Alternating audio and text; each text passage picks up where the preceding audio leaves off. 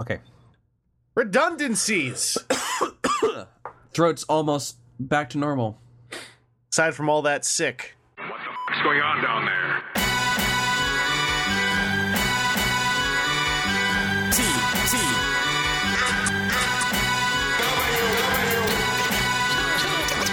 thousand. Welcome to episode 474. It's one of those uh, episodes that's palindrome because it ends in a four and the first number is four. There's, there's going to be another another uh, two of these, I think, at least. Um, we'll see though. Uh, Aaron, hello. You're not sick anymore, right? Yeah, I'm on the other Completely side. cured. I'm on the other side of sick. Uh, Alfie got some some co- sort of con crud at Gen Con, and uh, I was like, ah, I made it through just fine. And then Thursday and Friday it hit me horribly, and then Saturday I had just a mouthful of disgusting, dry mouth yuck nastiness that I won't share much more than that, other than I was out for a whole lot of sleep. That means uh, yours incubated more slowly. You gotta you gotta have a word with your white blood cells or whatever. Yeah. Go like, hey, listen, if something's going on, just do it. All right? hmm Don't give me the false sense of security. Uh, well, I'm glad you're feeling better. Um, TJ, thanks. you you seem to be uh, to be pretty chipper, almost as though you've uh, taken a step forward in in uh, equipment type of uh, lifestyle choices. Well, chipper about that as I think about that part of it. Yes. There's Yes. the other part of it that What other part? right. Right? That's right. Absolutely. Gotta listen. Face forward, walk forward, never look back, never even look to either side. The cars will stop for you. It's fine. Mm-hmm. Long as I keep the phone number from MasterCard blocked on my cell phone, I'm good. Yep. You know what? What are they going to talk to you about on the phone anyway? Probably nothing nice. So I wouldn't pick up the phone if I think I'm going to have a bad phone call. Yeah. Never had a nice talk with them. Yeah.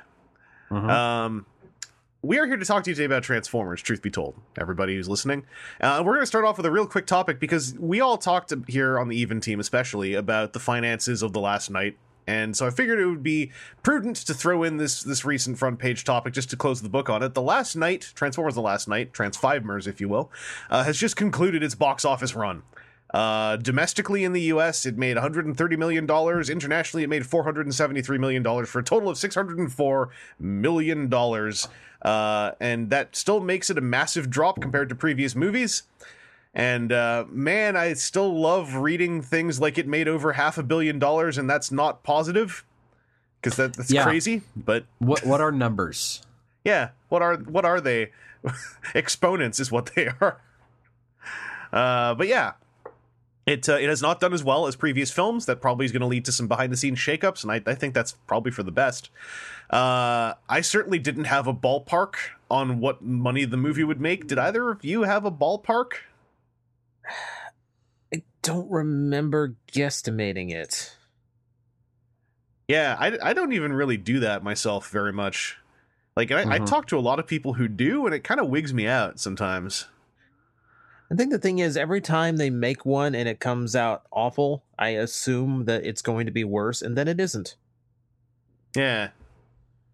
So I guess finally the trend has, has caught on, as we talked about before. Um, yeah. Uh, also, by the way, international is is bigger than domestic. So think about that, America. Them foreigners still haven't learned what a good movie is. Her, her, her. Something like that. I don't even know anymore. But I, I had this feeling that if we didn't talk about this at all and just glaze past it, someone would go like, "Hey, why didn't you bring up this thing after you talked about it so much?" So there you go. Box office runs concluded. Uh, I un- unless we have some real big news about Blu-ray sales, I I think we're done talking about the last Knight. Except, just I want to throw out there, man, those Blu-ray covers suck. Uh, I've seen like two or three of them. That font is hilarious for this logo for this movie. Uh, and those covers are are all just hot messes, and they all have a huge Optimus Prime on them, which is real funny. Um, but I, I think I think those covers also speak of a fatigued production, because some of them are just Photoshop vomit. That's the best way I can put it. Everyone's head floating in one space. Vomit shop? Vote. Pu- I'm trying to I'm trying to put puke and Photoshop together because they both have a P in them, but it actually really isn't working. Puco shop. That's terrible. Uh, let's move on. Uh, I actually have a pretty meaty listener question for us that I thought would be real fun to just dive right into. Uh, this comes from Alec, who says, Dear What the Flippity Doo Dah at TFW. I presume that's what it stands for. Maybe that is. Back in the earlier days of third party, a majority of releases consisted of upgrade kits for official Transformers, uh, or full on figures, as far as we could see. Um, would be something uh, Hasbro that or full on figures that, as far as we could see, would be something Hasbro Takara would never really do. Stuff like Warbot Defender or at the time uh, the first TFC Hercules, the first Devastator. Uh, however, nowadays it seems like a lot of companies are openly competing with HasTak. What with many of them trying to push their own masterpiece X character out the door before an official one is made. Do you think the third party market trying to compete with official Transformers is healthy, either for all the soulless corporations in question or for Transformers community and fandom at large?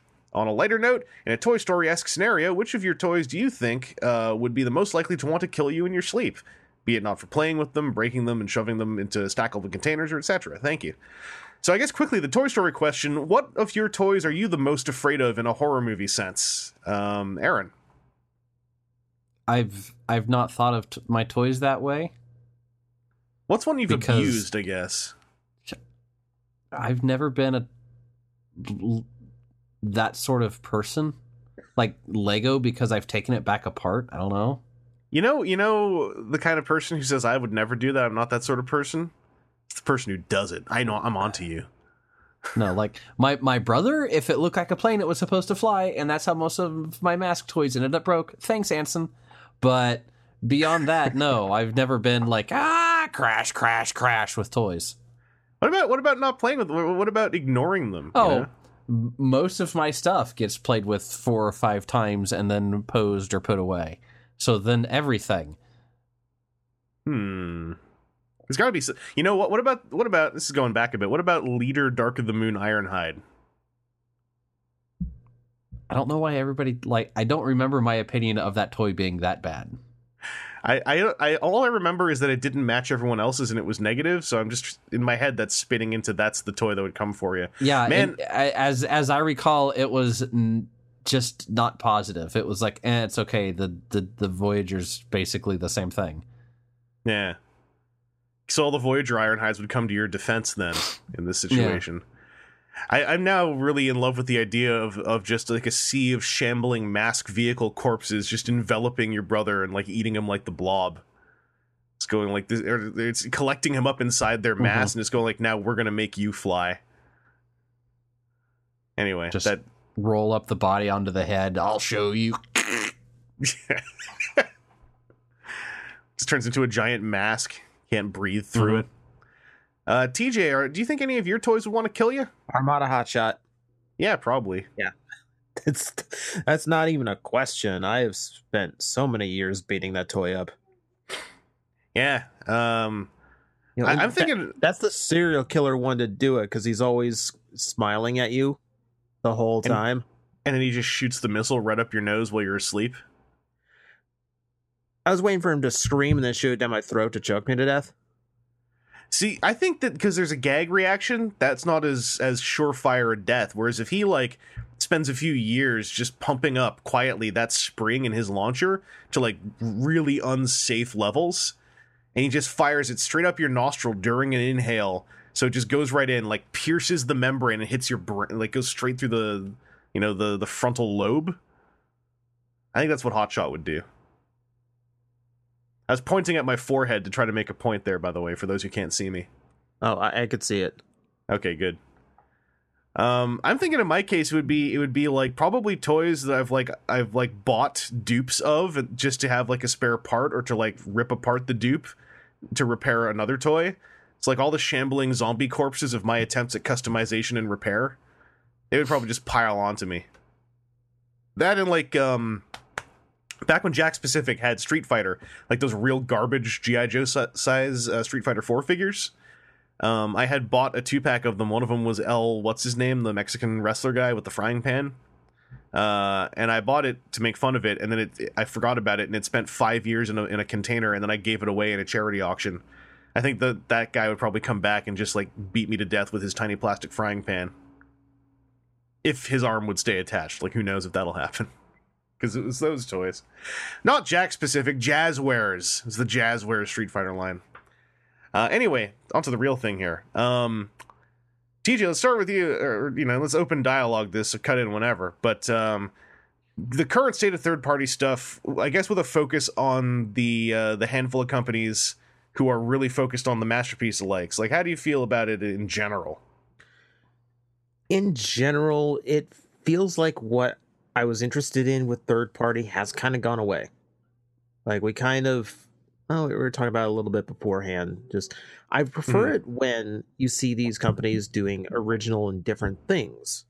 You know, when they were trying to make something of their own rather than just copy what's already been done or just replicate something that you know Hasbro is going to do eventually you know, you know the reason it was popular before was because Matt, you know, like uh, Hasbro said more than once, we can't do a new Devastator. We can't make that many green toys at the same size all at the same Yeah. time. Mhm. You know, things like that, or you know, it's too much. There's too much engineering in making a new Ultra Magnus that does everything the old one did.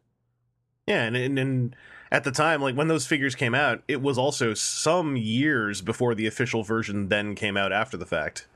Uh, which I think does lead to it leads to a good educated guess as to whether or not popular third party items have have uh, informed um, design decisions made as to like what what the focus is going to be in the collector line for Transformers. Yeah. Oh, I don't I've think got- we'll ever really know, but I've, well, I've got no doubt. Mm. I mean, like when Generations was about to move into the the uh, the trilogy that we're in now, the Prime Wars trilogy, like that last wave, especially because you you finally got an Arcee, which Mhm. they had been so shy from from doing, and it's pink and everything. Uh, you got a Headmaster out, and at the time, those were like the two big deal third party releases. Were Headmasters, uh, Arcee, who could do an actual Arcee. Mhm. So like I always felt like I always felt like a lot, of those, especially th- there at the end, were kind of answers to what third party was doing.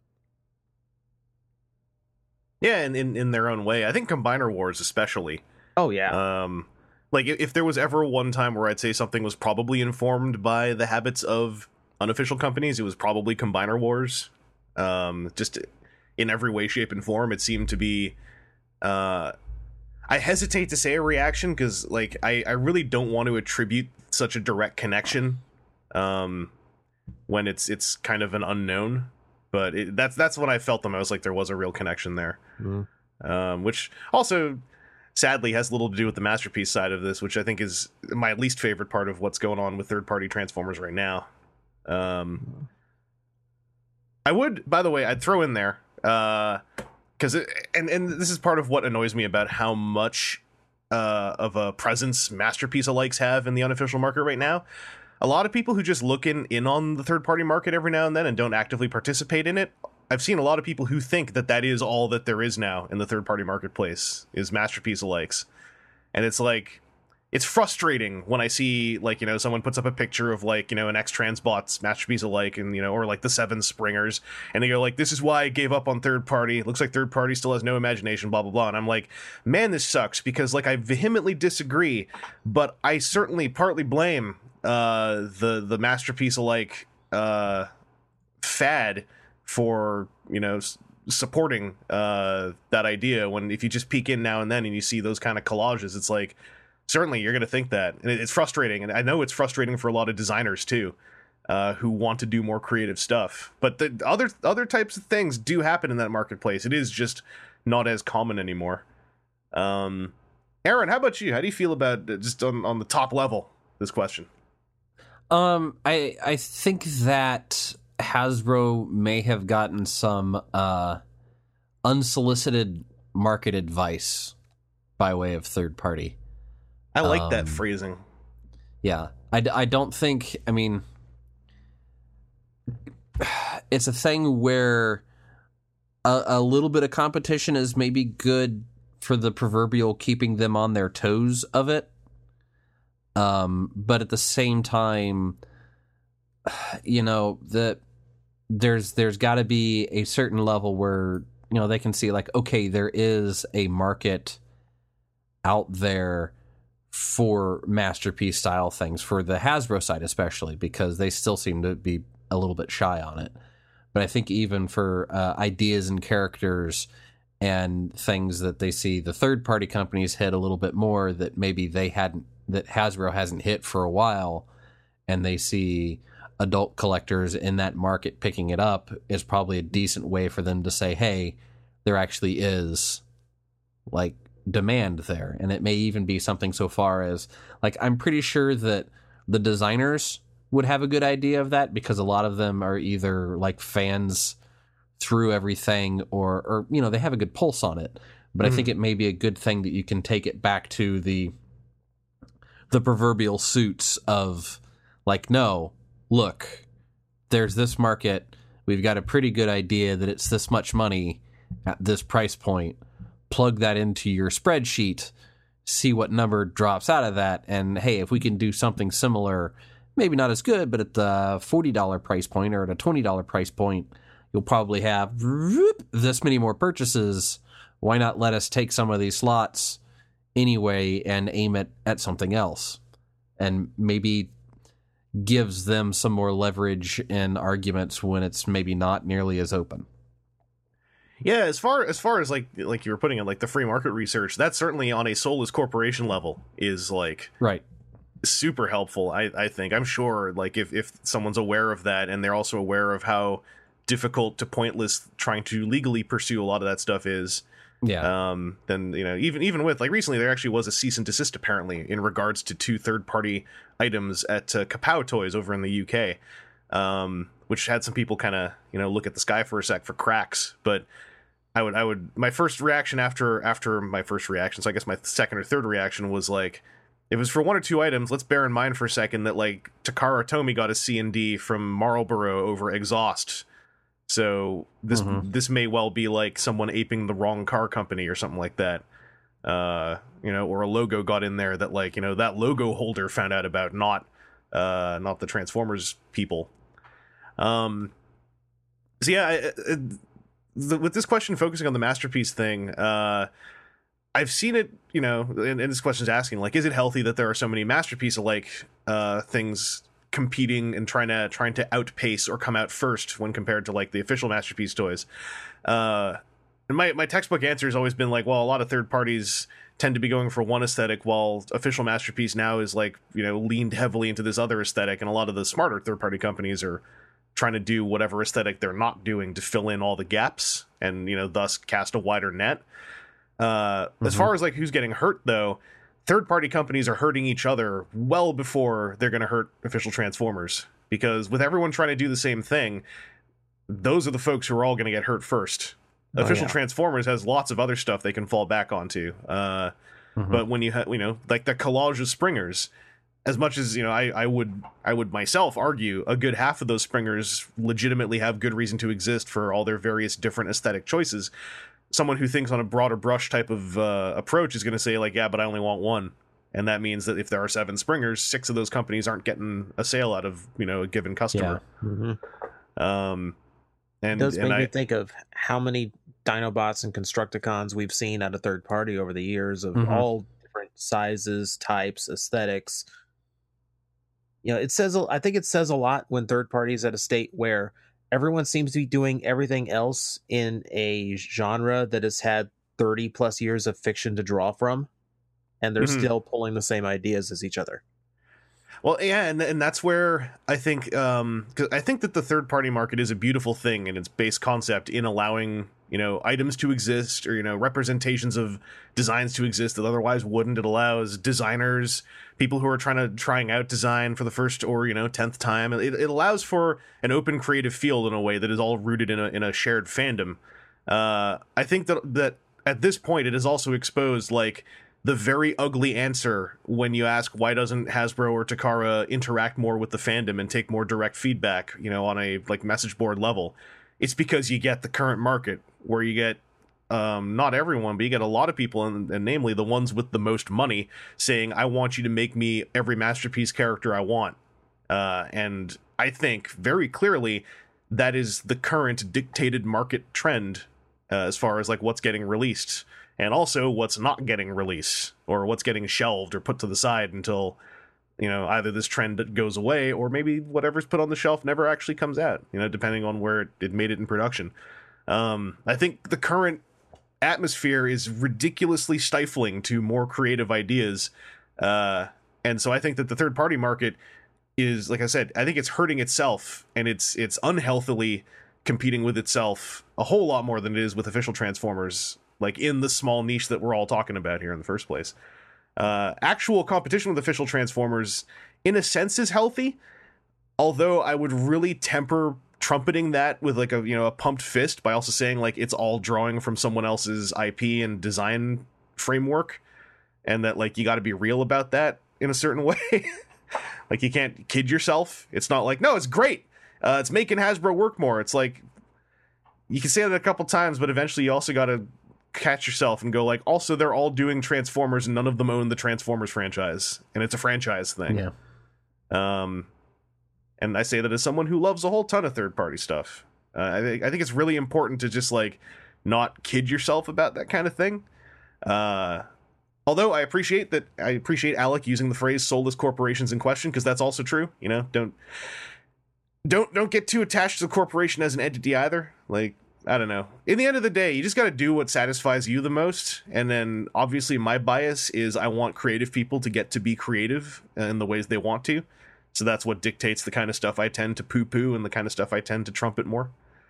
Um, and I, I think community wise, just the whole the whole state of masterpiece alikes being a big thing, and the, that's where a lot of the money people are. I think that I don't know about health or anything, but I think it certainly is a real interesting thing to look at as a framing and as a as a comparison for parts of our community that otherwise you would never know about.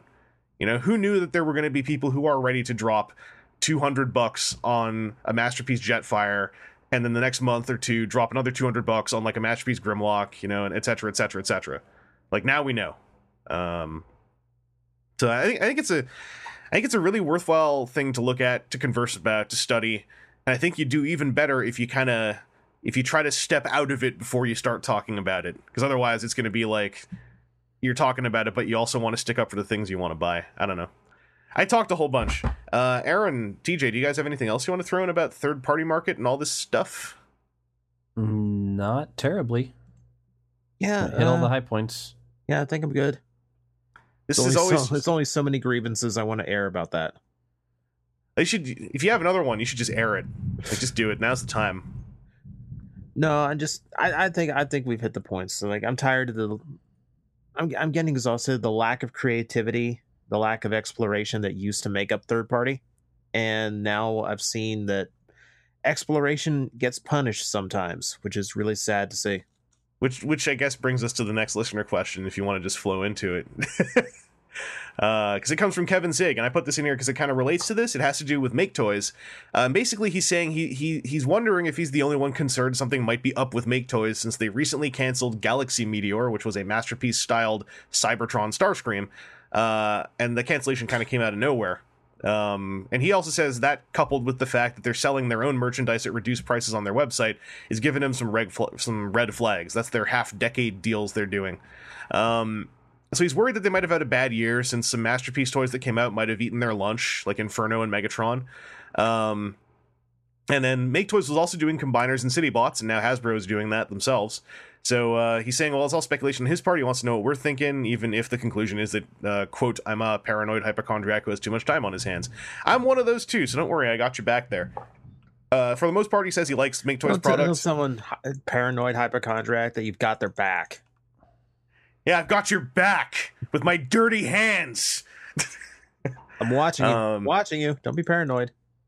basic yeah i'm watching you all the time right from over here uh so he says he might not buy all their stuff but he'd miss them if they end up folding because of bad financial decisions so that that cancellation thing i don't want to like i already actually talked to tj a whole bunch about this before the recording. That thing is weird to me because after that cancellation notice is when i also found out because i'd missed it that galaxy meteor like a bunch of them were done and for sale at tf nation in the uk before this cancellation.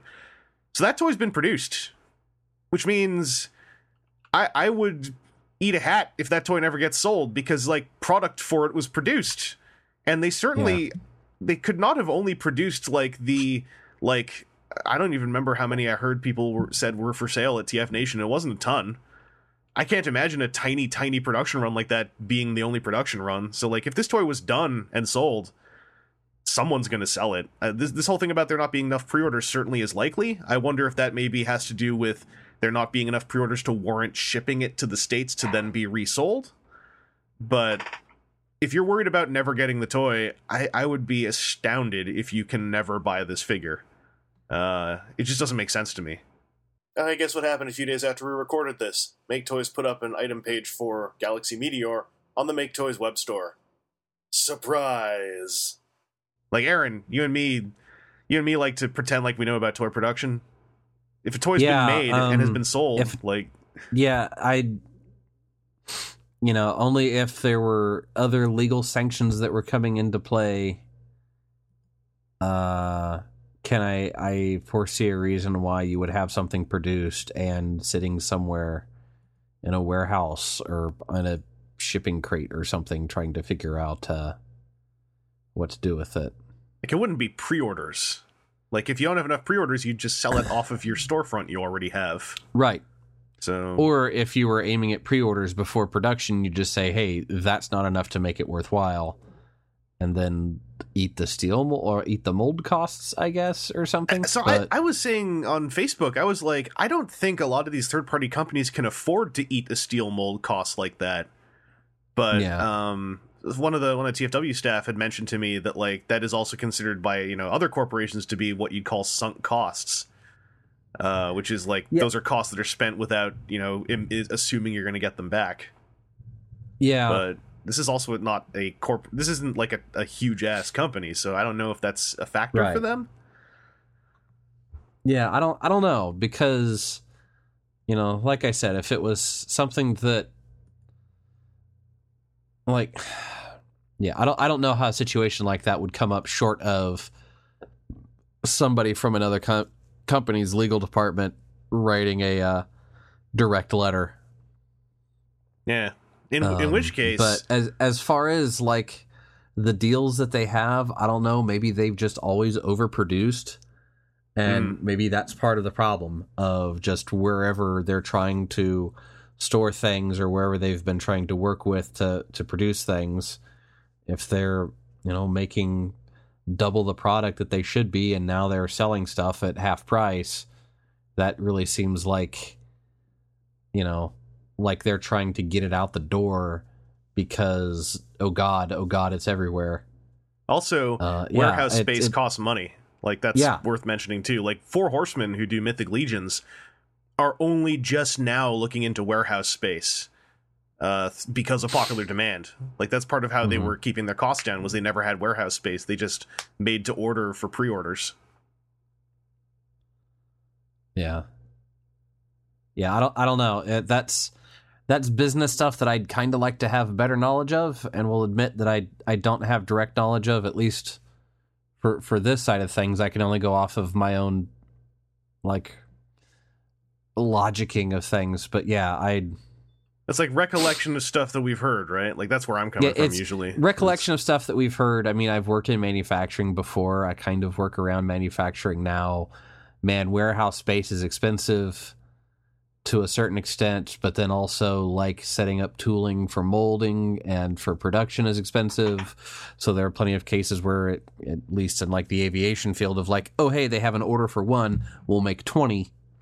Hmm. Because it takes three hours to set up everything and five minutes to make the part. Why not hammer out a bunch of these parts instead of around? Because hey eventually somebody's going to order them but that's a different realm than toys but it still Yeah. is like production costs and setup costs and and uh inspection costs and stuff like that so that that's also why I'm dubious about about like that this thing is just literally canceled because like I I admit I am assuming they produced more than what they sold at TF Nation, but I feel like that's an educated guess that's not like super off the mark. And so if you've produced a run of a toy, which is usually at least a couple hundred units, like you don't want that sitting around because that costs money to keep sitting around too. um TJ, this this struck two of your of your uh, sore spots because this was uh, a project that wasn't a G1 alike, and this was a project that was your favorite Starscream design. Yeah, this one actually hit me a little bit closer to home than most third party things. Typically, I can't, you know, typically I don't go into third party because I can't justify the price on these. I know why they're that expensive, but I can't make myself pay something like that for a toy that size or that style. But yeah, that's my that's one of my favorite Transformer designs, period. I love the look of that Starscream, and to do one that's got better proportions to the anime and far better articulation, I was really excited for this one. In a way, I haven't been excited for third parties since like Hercules. That was really disappointing. That was so disappointing. I wanted this to be successful enough that we get mul- multiple runs, multiple color schemes Hasbro never made. You know, you know, for me, it was like I wanted it to work so that we can prove that there's demand for something that isn't just a masterpiece G1 or a set of combining Dinobots or everything else that's already been done so many times. Yeah, like like the only things that are not the you know the big the big fat uh, hippos sitting on everyone else's lunch, uh, as you might call them, is like legend size pocket scale stuff. Somehow has just really made a landmark crater for itself. No one can penetrate, which I'm kind of happy about. And then you've Well- got um you got like Mastermind's uh, reformatted line, which admittedly dips into IDW a whole ton. Uh, so that may be Uh-huh. the reason why. But like those are two things that manage to avoid being G1 masterpiece alike, and I'm I really appreciate that those are at least getting some support on a big level. I can understand where things, you know, like like Iron Factory releases and such. Like I can see where like that has a market, not only because they're typically lower cost for something Mhm. that's still really interesting to play with. There's such a market now for desk size toys and things that people can keep at their office or their workspace or desk at home. And it's not Mhm. intrusive, but it's there to play with and it looks really good. You know, that's huge right now. So Mhm. uh that there i can see that market and yeah you're right like you know when you get into reformat and things and you dip into that idw again this is where you start having like there's a market catering to transformer fans that hasbro generally doesn't because the idw stuff sometimes makes it out you know you got a g1 magnus that was idw in style but now we're Uh-huh. seeing we're seeing that trend go away again because we've got like like how many times have people been wondering like why haven't we had an IDW style hot rod after so long? And, and now another got- one, and Well, he's yeah, and now not only do we have the current hot rod toy that's on the market that's completely G1, we have another one coming out that's completely G1. Yeah. Um yeah, I I, I uh I'm really happy that that like it's it seems to be working to do uh this comic style and pocket scale stuff. Um A cuz I like that stuff, but also B because it is like kind of a little swing against the the shield of G1 masterpiece. Um but yeah, I, I don't think you, I don't. If you're worried about like not being able to get Galaxy Meteor specifically, I'm pretty sure you will be. Like I'd be surprised if that doesn't make its way out somewhere. But TJ, you're right. Like you know the recolors, uh, you know the Skywarp, the Ramjet, like oh that. Oh my god, That's that stuff I doubt will happen. Um, S- that still pains me because that mold looks so good in the black and the purple. yeah, yeah. I know because they did a Legends version. and It's like you're just teasing me. Stop that. Yeah, and I, and I I certainly I tried to exercise restraint because like my knee jerk reaction to seeing that cancellation was just just like just get get out a big salt shaker and dump it in the eyeballs of G1 masterpiece. But then I was you know I paused and I was like all right whatever. It's just a, the end of the day it's all a trend. It'll eventually move along. Like the G1 masterpiece trend right now is getting friggin' three different masterpiece sized Omega Supremes to choose from. Uh one of which is like make trying to make a selling point out of how enormous and expensive it is. So certainly if there is a glass ceiling to that, it is being stretched and fractured and pushed against as hard as possible.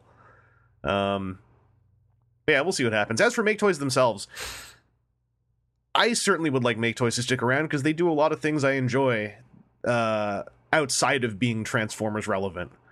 Um but even the best company eventually might just like it might just fall out of fashion, you know? Like a lot of the stuff that I think Make Toys does best, cross dimension and their combiners and their their city bots, uh, don't follow the current trend and and probably fall closest to being classic style.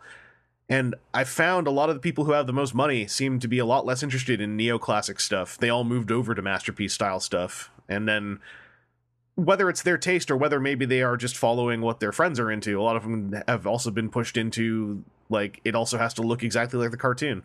And uh Mhm. you know, that's that that's all like that market trend thing. And uh going back to the thing we said before, I think it's really interesting to to actually now see what would happen if in in, a, in one niche of this fandom, the fans with the most money would kind of get the say as to what happens, and it, it seems that that is the say, and I'm happy for them because you know obviously there's a lot of there's a lot of energy around that stuff, a lot of heated debate, and like clearly that is engaging people a lot more than it is me, and uh, and I'm happy that I'm happy that folks are getting that out of something, you know. Uh, anyway, I hope that answered those two listener questions, Alec and Kevin Sig. Uh, do you guys have anything else you want to throw in, or shall we move on to the really important news item? Let's keep moving. Bumblebee Honey Hero Donut by PV Donuts. Uh, Hasbro shared through Twitter an image of the Bumblebee Honey Hero Donut and a Pinkie Pie sprinkle surprise, created by Providence, Rhode Island based PV Donuts to celebrate HasCon, which will be held there this year. Uh, so I'm taking a look at the two donuts. Those looks like, like some, some fancy ass donuts. I don't know who PV Donuts is though. Do I? Do either of you know who PV Donuts is? Never No idea. heard of. Because if they're like Voodoo Donuts over in like Portland, then this seems like pretty friggin' cool. If they're like some kind of like third tier Krispy Kreme, then I'm not sure. But this Bumblebee donut, I think, looks pretty good. Uh, Pinkie Pie donut looks like I'd like to have a bite, not the whole donut. That seems like a bit much, maybe. But uh, Aaron, how you feeling about these donuts? They look like donuts that are way overdone. Oh come on, man! You don't like to have like a, a fancy pants donut once in a while? Like I'm I'm going through their Twitter page and all of their donuts look like it's Like fancy like pants let's donuts. take this idea and turn it up to not just 11 but 12. Yeah, I mean, you you don't eat a box of these. Like you get one. I, I Fruity say, Pebble cereal donuts with that's a Voodoo pebbles Donuts in, thing.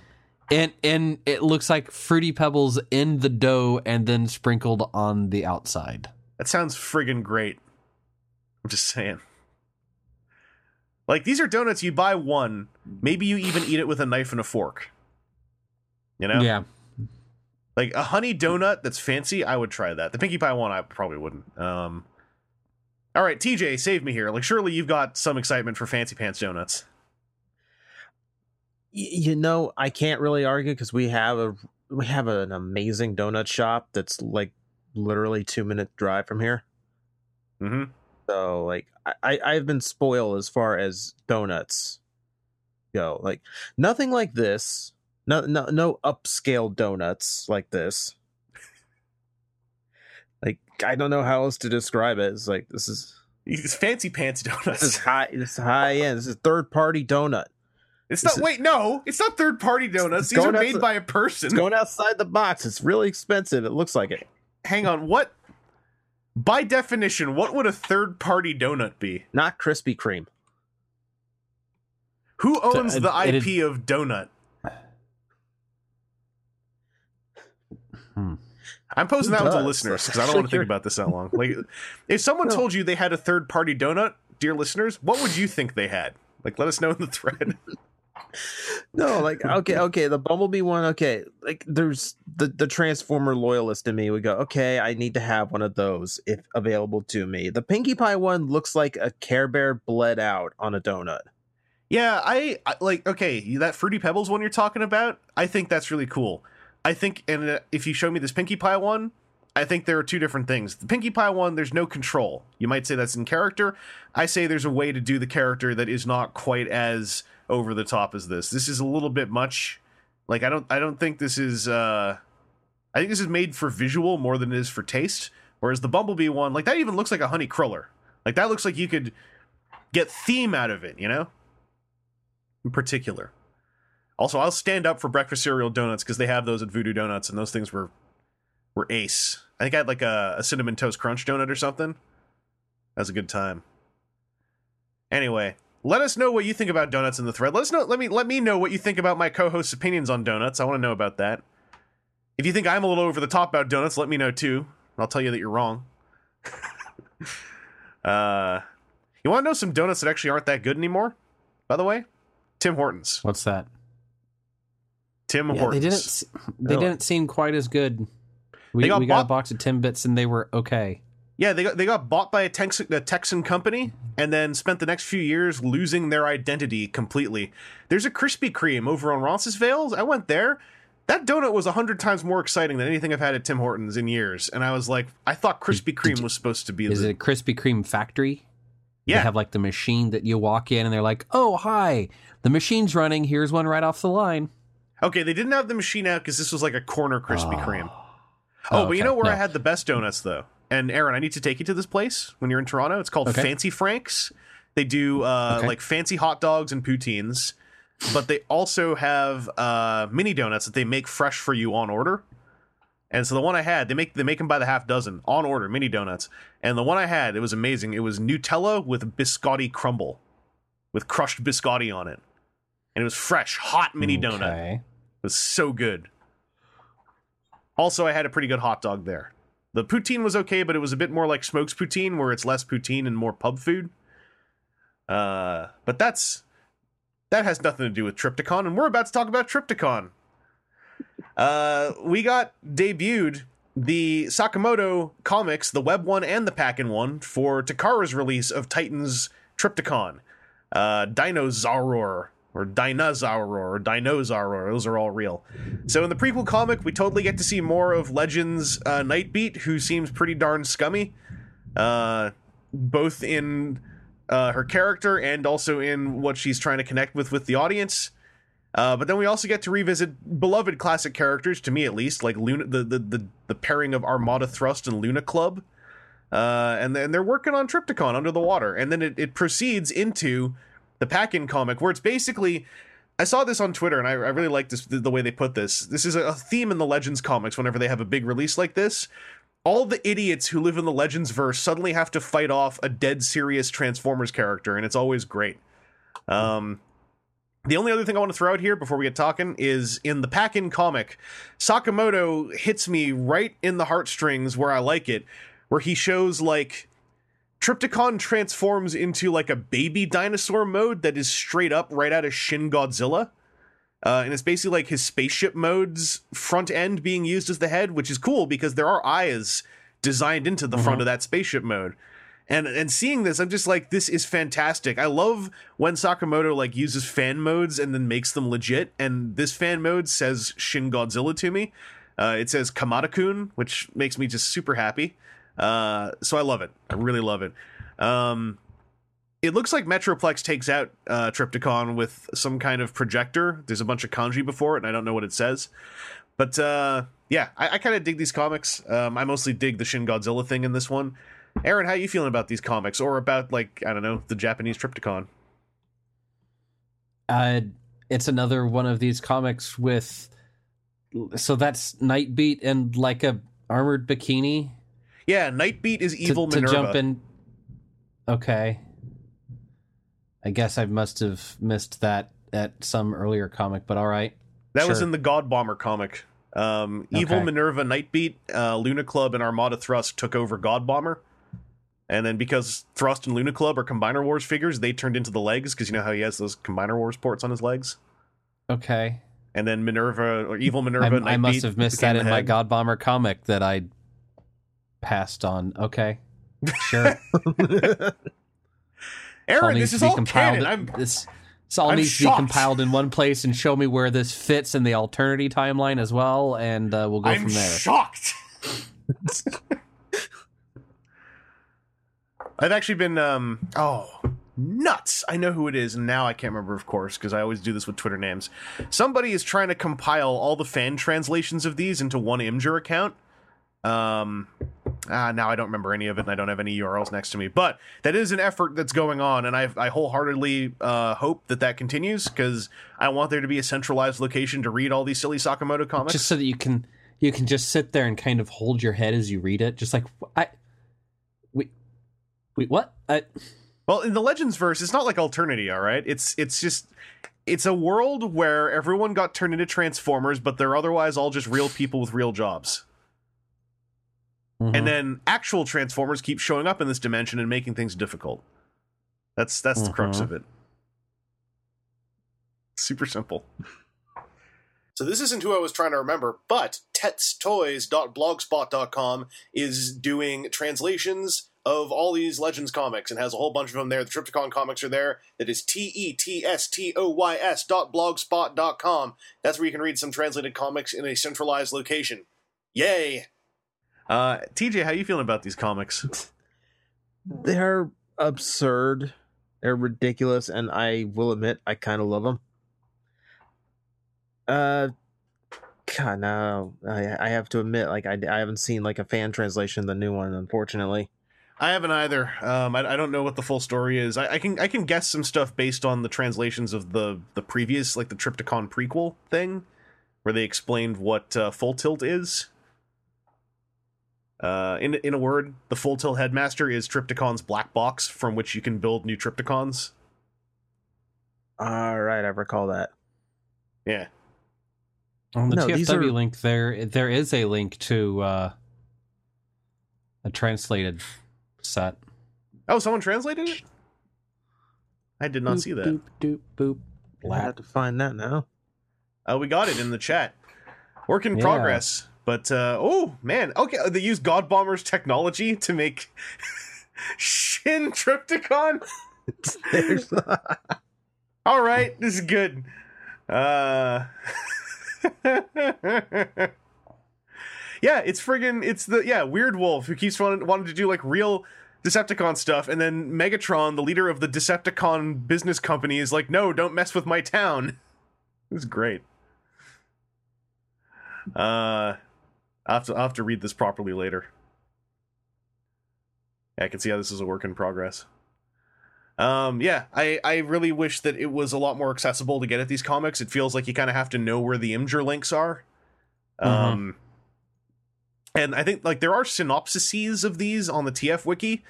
I don't think that carries the message quite as well as like actually reading the comic, because uh, I don't know. There's something to it. Sakamoto has has a certain sense where the really cool things really hit you well in these comics, and the slightly maybe cringier things make you cringe even harder. And I think it's all part of the equation you need. You know, you need to feel it both ways. Someone just needs to make the collected edition. I would friggin' buy a trade of all these. Like, no joking. Especially if it was like a licensed one with a licensed translation. Like, I would legit, I would do, I would be into that. Um, I should mention I read a little bit in the threads because people are getting their Japanese Triptychons, and it sounds like physically he's the same as the American ones. Uh, there is a picture of his sticker sheet, and I have no idea if that sticker sheet is different than ours. I suppose either of you guys have your Triptychon sticker sheets like right next to you. No, I Uh, don't. Within like two feet. All right, Like- right, Like, I uh, actually could. All right, well, go get it. I'll fill for time. All right. Oh boy, what a sticker sheet! There are some stickers here that say stabilizer. Uh, yeah, and- I, I and- remembered seeing the sticker sheet and just saying, "Wow, that I remember." I remember Metroplex. I I don't need more of that. I only I, I only did Fort Max so far uh, out of the two of those. At Metroplex, I just did the repro labels, and Fort Max, I kind of wish I just did the repro labels. Um, TJ, have you traveled the four feet total yet? Uh, yes, Nope, I not yet. have. Oh, all right. No, no, no, no, no, no. I'm good. I'm good. I'm good. All right. Okay, this isn't as cut and dry as it seems. Oh, oh, good. No, because um, the sticker count is the same, 136. Okay. Um, as far as I can tell, the stickers all match, but Takara has a completely different arrangement on their sheet than Hasbro. So on Takara's sheet, those bold katakana things, they've organized the stickers by mode. So the top section is robot mode. Uh, the bottom section on the left is vehicle mode. Uh, lower section is dino mode. And then over on the right, uh, there's a bunch of kanji stickers. And then there is catapult stickers and full tilt stickers. Okay, well, I'll tell you what it is. Hasbro condensed their sheet as small as they could get it, whereas Takara looks like they left plenty of room for folding the sheet and getting the stickers off. Ah, Mhm. and they also left enough Well, room that so you and that could. sort of or that sort of layout of like what mode are you going to put these on Right. makes a bit more assembly sense than Well, well, yeah, that's uh, ve- well, just how you can crunch them in. yeah, it's user friendly. Hasbro's looking, you know, like Hasbro's like how how small of a sheet do we have to make? Like how many can can we trim three cents off of each sticker sheet? Okay, do it. yeah. Mhm. Well, it's good to know the stickers are basically identical then. And this image of the Japanese sheet surely will help someone in some way who's trying to figure out where to put some of the American version stickers. Because now you've got them, you know, organized on the sheets. So you're like, hey, where do I put this like yellow safety line sticker? Oh, it's in the vehicle mode section. Okay. So it must be for the spaceship mode. Uh, that's cool. All right. All right. Question answered. This podcast now has a legitimate reason to exist. Well done, everyone. We were actually informative. We've achieved something. I'm not even going to look in the thread to see if someone else already did this work for us. uh, anything else about uh, the Japanese release of Triptychon you guys wanted to cover? Anyone thankful they didn't put the pre-order in because he seems to be identical? Uh huh. Uh, all right. Well, we've got another listener question then from Iron Prime three zero eight nine who says, "Hey, podcast crew. Actually, wait. I had I had a reason I put these at the end. I wanted you guys to read these ones because I always read every listener question. So, Aaron, I wanted you to read this one. Yeah, I kind of read ahead. All right. Well, Why, go, why you gotta be like that, man? go right ahead. Uh, So my question uh, is about the increasing popularity of build a build a figure. Oh, you probably want me to read the whole thing, don't you? I, I meant for you to read the whole thing. Yeah. Yeah. Listener question from Iron Prime 3089. Uh, hey, podcast crew. If this is being read during such a time that a particular individual who has been spreading the falsehood of the legitimately of so called helicopters around, well, I'm not going to say anything. I will just continue to shake my head. Like, have you looked outside, man? I mean, the helicopters I are mean, everywhere. Wait. No, they aren't. Yes, like they even are. if even if they are real, they aren't literally like you look out the window and you see like ten helicopters just flying by. yeah, you've heard of the black helicopters, the stealth helicopters? Is this some kind of paranoid Mhm. hypochondriac thing you're trying to set off here? I'm, No, I'm, I'm just saying if if you haven't seen them, maybe you need to be paying more attention. Uh, my question man. is about the increasing popularity of Bill of Figures. I assume Build a Figures. yeah. Uh, do you think Hasbro will ever take this up for their mainline Transformers? We have heard of figures and such in the past, such as TF Prime Breakdown, who don't fit in any specific size class, so maybe a collect and connect style figure is the workaround. Sorry for the long question. Keep doing what you do, helicopters or not. You have all helped me through some rough times, and I appreciate it. Cheers. Click. So uh, Um, we're, there's two we're parts to glad to have question. been here for you. Yeah, yeah, definitely. Um, actually, I, I should say I've been getting that feedback um, in a couple places in the last few months, and uh, I'm really happy that the podcast influences is. for people. What the hell? I'm happy the podcast is serving any kind of positive purpose still. Um, especially if you need if you just need something to listen to. I'm I'm glad you are, and I'm glad it's not too infuriating. And uh, and especially if, if you're if you're cool with it, and you, you get that we are we're just doing our thing. I double appreciate it. Uh, so thank you all for listening so much. Um, I wanted to quickly cover the thing about like a figure that doesn't fit into a, pro- a price point, like Breakdown being a collect and connect figure. The only reason that doesn't work in my head is because collect and connect figures kind of work because the part that's packed in has like it's a forearm, a hand, and an upper arm, so it's not like a a transforming limb. It's just a Mhm. limb. Whereas with a transformer, the way that they break apart, I think it works. It would it would be a little more complicated to figure that kind of thing out. There's there's instances where I can think of it working. I mean, a figure like- designed for it obviously would. Well, well, obviously, Well, and we also had um, Transmutate. yeah. I was like, going to say we've too that yeah, yeah, we've had so we've had one build of figures. Not it wasn't a very articulate transmutate, but it, Mhm. it exists. No, Yeah. in my in my head, I'm thinking like, you know that that could be like a collector incentive for things that wouldn't otherwise sell, which is what a lot of build of figures Mhm. end up being.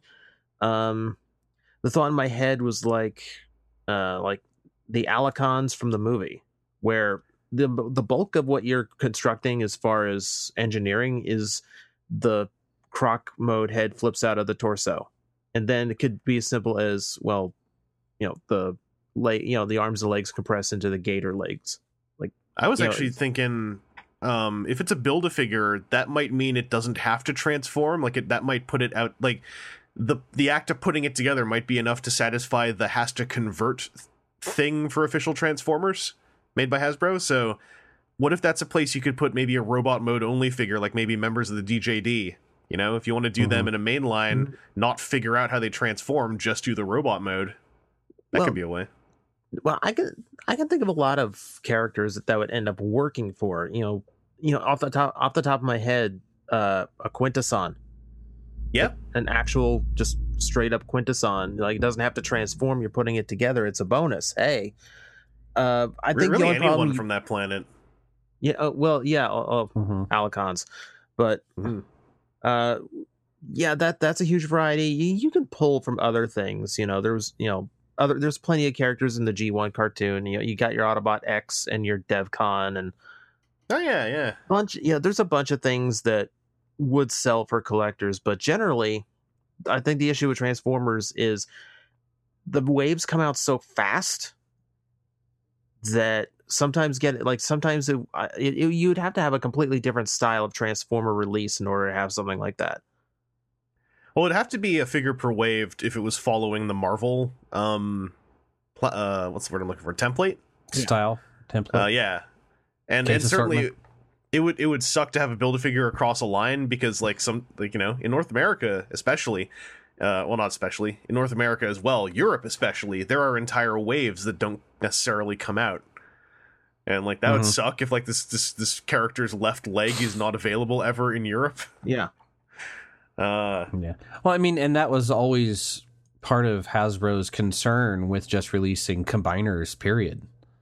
Of Mhm. just like, okay, what happens when something is, you know, eight eights in a case, but we only end up with like, you know, six and two repeats.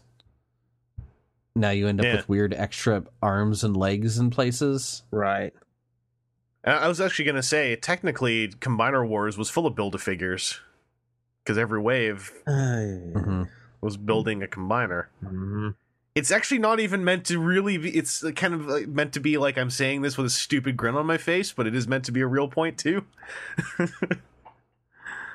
um, but yeah, I think build a figures is just. Uh, I think we've covered this before a long time ago, and I, I remember one of the things we were thinking is that the fact that Transformers don't all follow necessarily a a, a construction template makes the build a figure thing more difficult for them as well. Um, which I think doing non-transforming figures would set would would solve definitely. But as far as doing like an Mhm. actual transforming build a figure in Marvel Legends, for the most part, like everyone uses the same assortment of base bucks off which they're designed.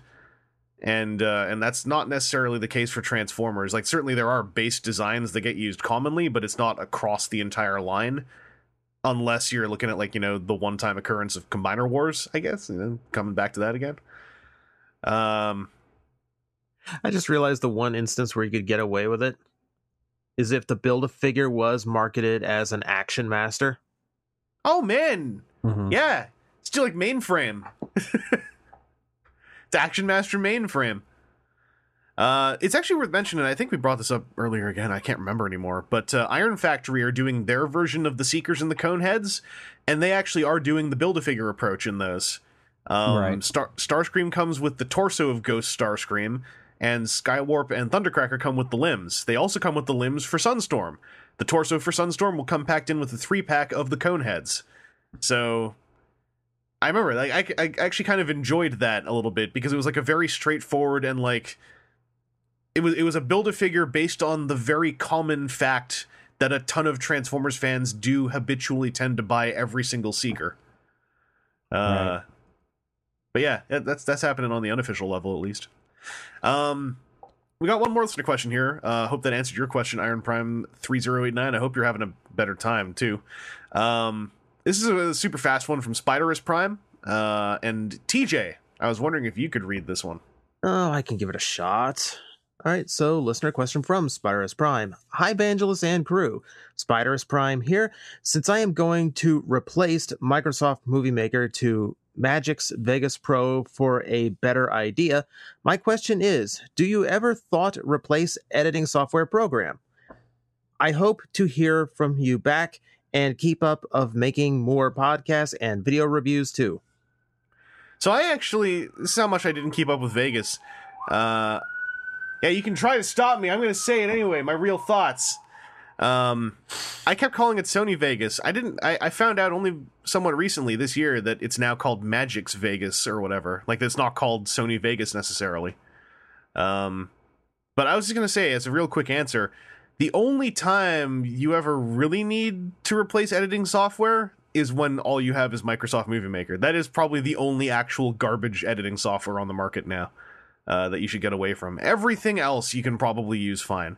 Um, but as for whether I've ever thought of replacing editing software, I have many times. Uh, in fact, I, I'm in the midst of trying to not replace actually, but learn more software, and I think that that's kind of a better way to put it. You should, if you really want to do a lot of editing and you want to start working in editing, you should just know as much software as you can. Like find one you're comfortable with, but don't be shy about learning other ones too. Um, replacing software that kind of sucks is what I did when iMovie changed to be less like Final Cut 7 and I got Final Cut 7.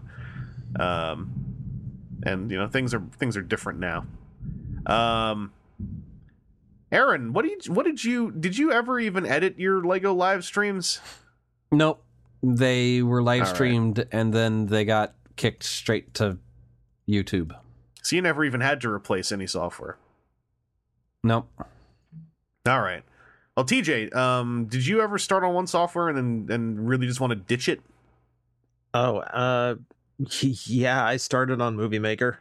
Okay, Uh, yeah. So you you you had a good reason to ditch it. Yeah, I did. Um, I worked through, I want to say Premiere Elements 7, and then I've been using 10 for far longer than I really should. Uh, coming up soon in what we got this week, you'll know that you'll learn why I am currently considering and very heavily looking into replacing my current editing software. As uh, as far as the like the elements version of the program has served me well, but I'm starting to want to do things that it's not quite capable of, or at the very least not an in, to an intuitive degree. So yeah. I'm, I am definitely I'm definitely in that mood to see what see what else is out there and see what else uh see what else I can get into.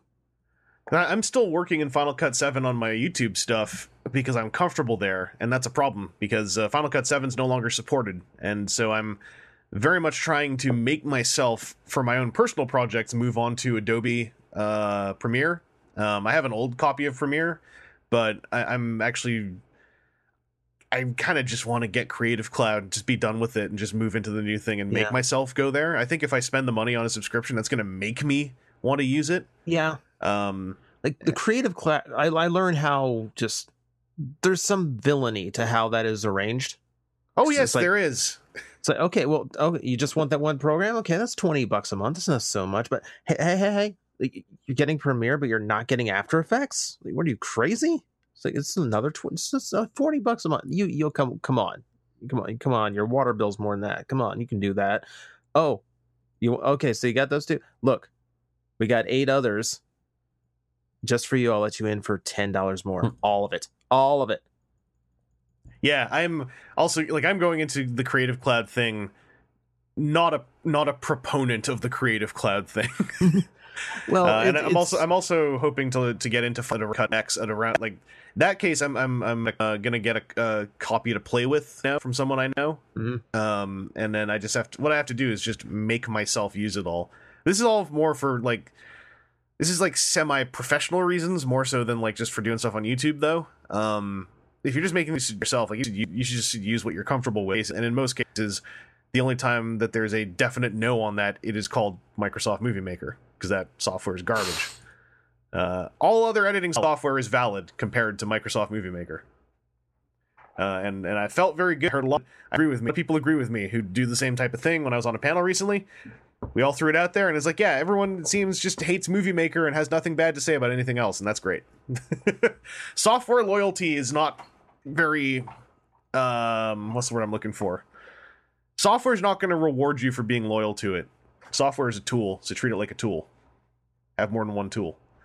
Uh TJ, is there anything else you want to throw in, or shall we just move in towards the direction of you eventually about uh, your uh, step forward? Uh, just the general advice. Uh, you, know, you are right. Is that you know they are treated like tool tools. Like there's a reason why it is called a toolbox because you typically have a lot of tools at your disposal. So you know don't don't ever replace. Just add to. Yeah, and I'll throw in one more Mhm. thing that I said at this panel I was on. Never in your life are you going to meet someone who sees something that you made, thinks it's cool, and then goes like, "Ah, okay, uh, what software?" And then make it in, and then they go answer, and then they go, "Oh, well, now I hate it. Friggin', you made this in in Vegas, scumbag." You know, like there's no one will ever.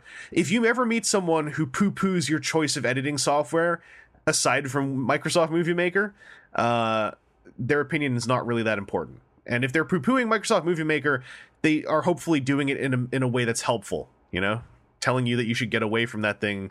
That thing is is abusing you. Stop letting it hit you. You know, you gotta end it back. Delete it. It sucks. Um, what we got this week doesn't suck. That's what we're gonna do now. Uh, Aaron, uh, on the recording, did you actually get any Transformer stuff this week? I did not get any Transformer stuff this week. Yeah, you were somewhere else. Yeah, I you were was. doing fancy pants stuff. I was Uh, kicking. I was kicking robots. You were over at the Gen Con. I was. I have a question. I'm I am almost you this, and I asked you this at least one other year. Why is it called Gen Con? because it was originally in Geneva, uh, Wisconsin.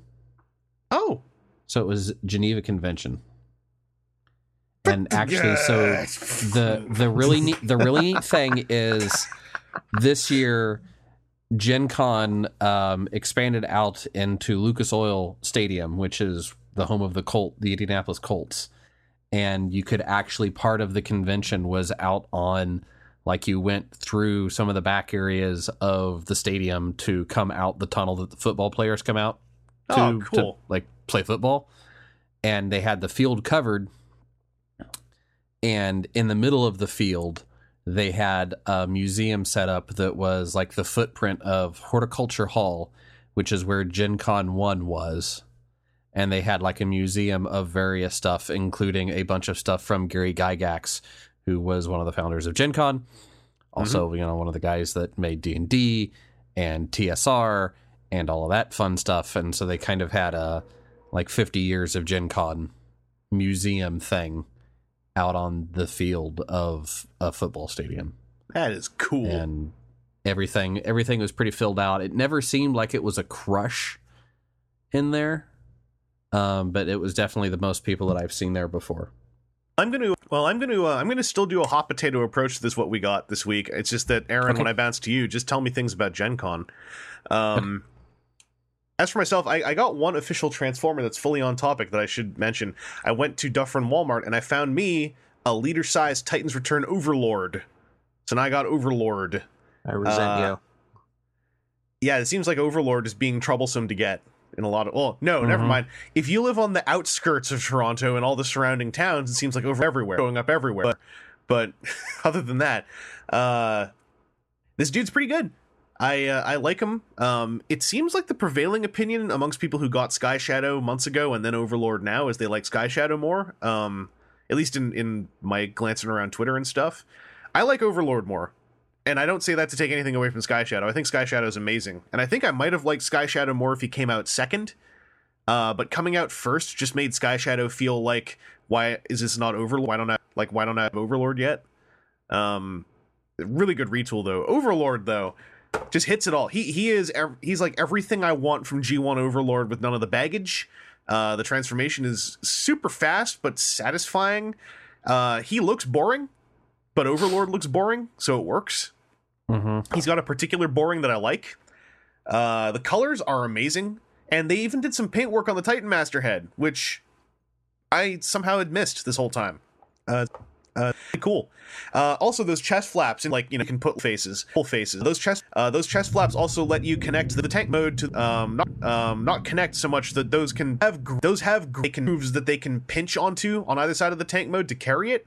Uh, it doesn't lock together, but that functionality is still there, which I was happy to see. Um, and I really like that the cross cell now is Nemesis Command, which is Trypticon in the middle, and then Sky Shadow and Overlord's base modes on either side. So it's still symmetrical.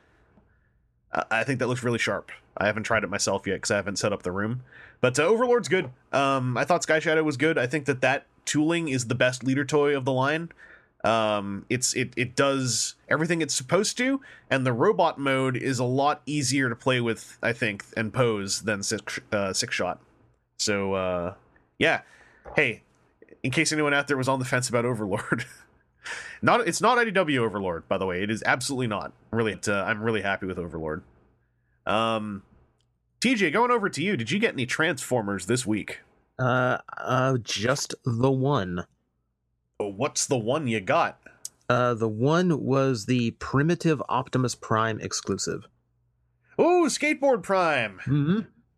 All right. Uh, I'm I'm thinking of trying to get a hold of one of those at Fan Expo next week uh, in town. Um, that thing looks really cool, and that whole like soldier can skate up with the skateboard thing makes me real tempted. How is it?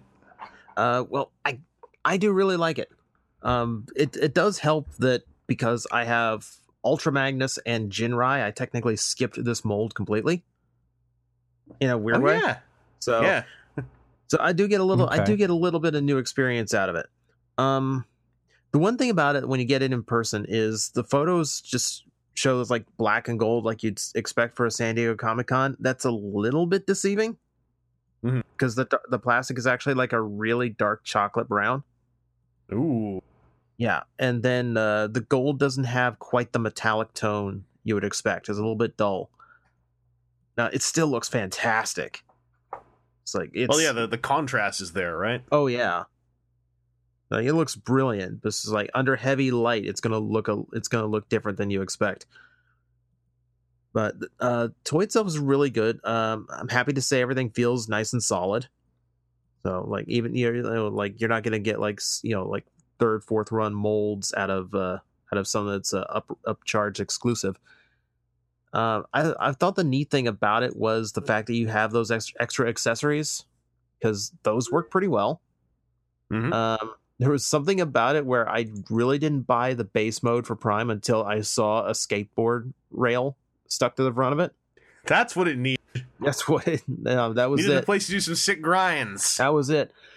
No, um, I actually got to looking at it like, and I did end up showing this uh, over on t- Twitter. So just for reference, uh, turns out if you turn the entire base mode around and then just put the panels to the ground, it makes a way better skate park than they intended.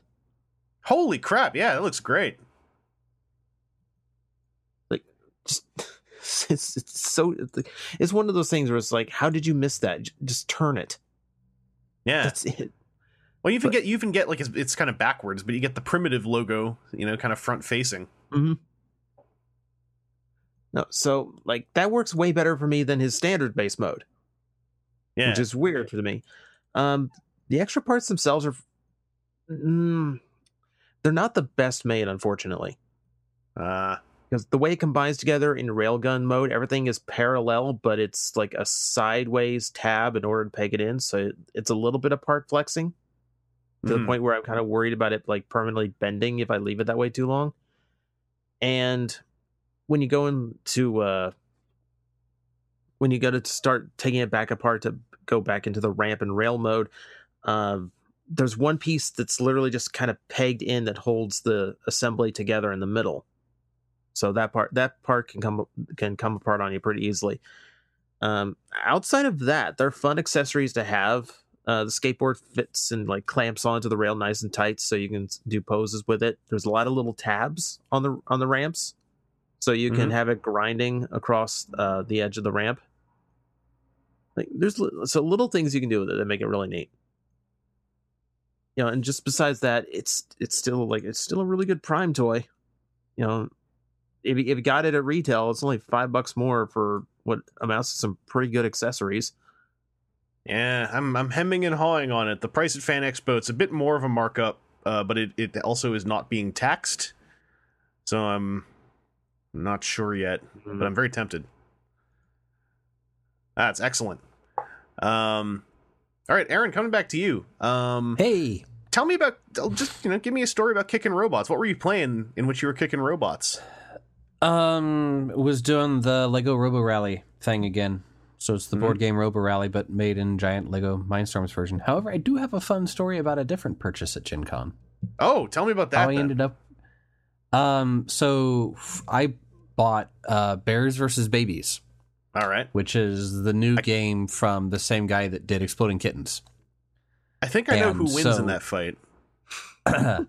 so, um, at their um, booth, uh, they had. Um, I'm trying to find a video for it. Um,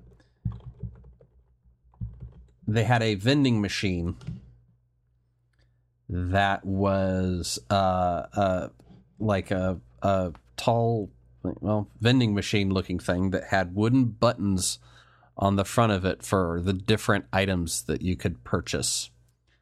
Um, there's a image. I'm imagining like a vending machine from the Flintstones. Yeah, it it kind of is. It was big and furry, and um, was interesting. Here, let me. Uh, Powered by a snarky dinosaur. address.